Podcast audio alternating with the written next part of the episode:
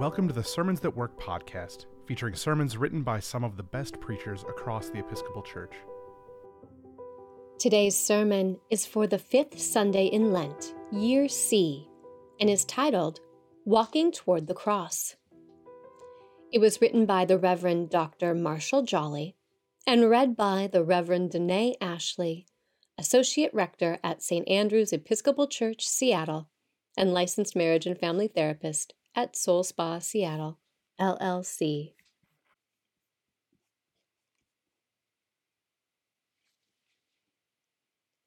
Despite the run of the mill way that John narrates this dinner party with Jesus, there is a kind of shocking absurdity to it all.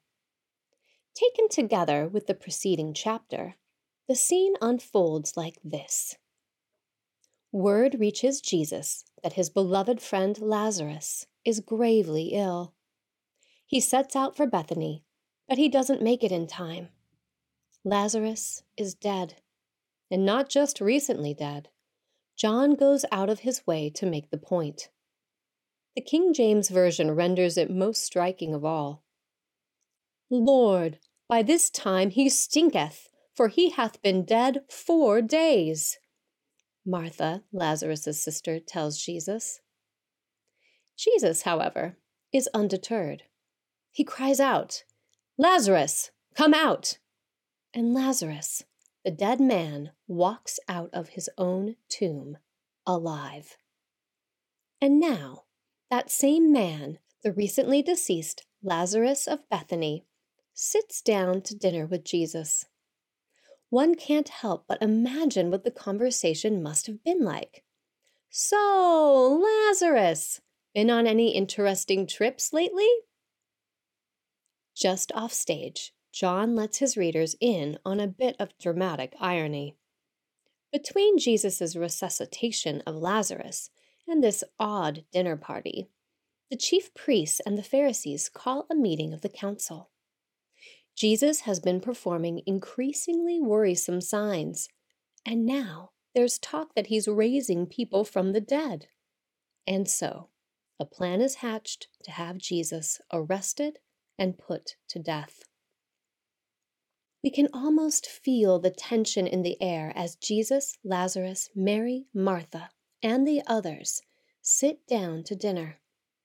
The cost of Lazarus's new lease on life might very well be Jesus' own life. And one dinner guest, Judas, was prepared to do everything in his power to make it so.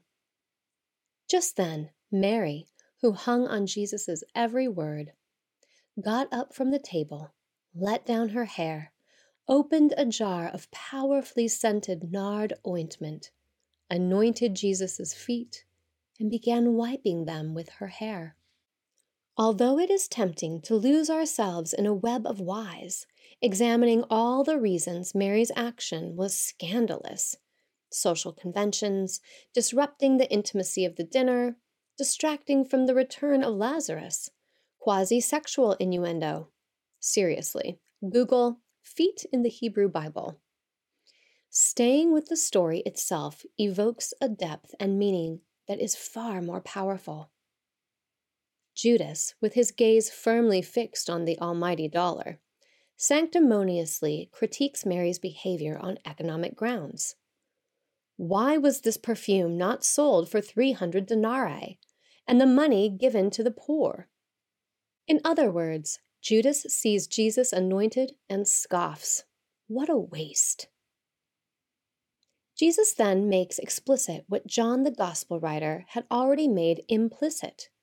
The day was coming soon when he himself would be poured out as a costly and precious sacrifice for the life of the world. Jesus says, You always have the poor with you, but you do not always have me. Although we often hear those words with a degree of confusion, the dinner guests and Judas in particular would have known exactly what Jesus was up to. He was rebuking Judas's facile protest by quoting Torah, Deuteronomy 15:11 to be exact.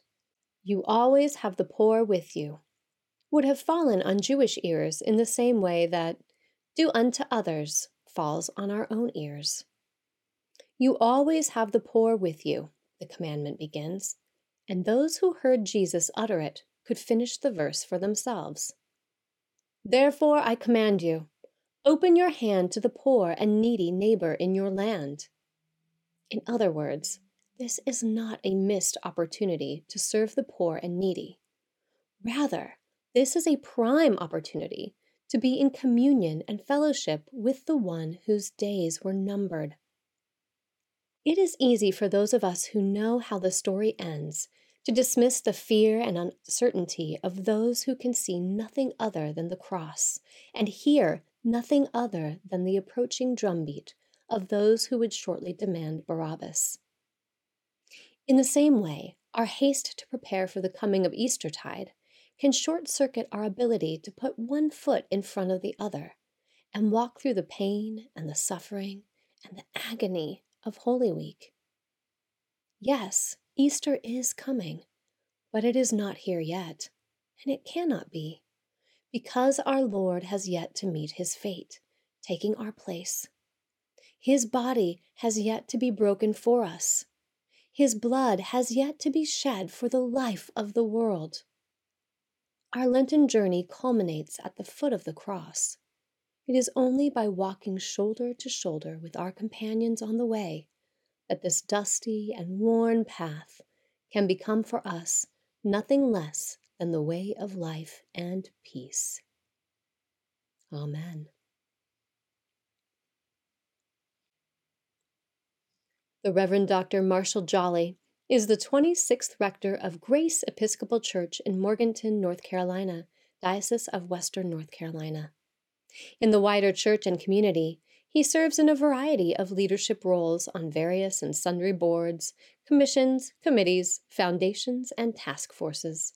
He is currently diving into the 1,000 plus pages of Blue Book reports in preparation for his work as a deputy to the 80th General Convention of the Episcopal Church. Marshall and his wife Elizabeth make their home in the rectory, where they strive to meet every whim and desire of their two year old Himalayan cat, Hambrick. Sermons That Work is an offering of the Episcopal Church's Office of Communication. For more free resources, including sermons, Bible studies, bulletin inserts, and more, visit episcopalchurch.org/sermons. We would love it if you'd rate, review, and subscribe to our podcast on your favorite podcasting platform.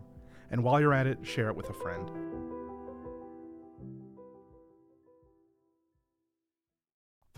You're invited to join thousands of Episcopalians, neighbors, and friends this summer at the Love Always Revival at the KFC Yum Center in Louisville, Kentucky. On Saturday, June 22nd, get immersed in inspiring worship and community, deepen your love for God, kick off the 81st General Convention, and extend a warm welcome to folks discovering the Episcopal Church.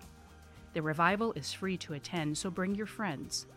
If you're from a neighboring diocese, check in with your diocesan revival champion to find out about group travel options. You can find more information along with registration at iam.ec slash lovealways.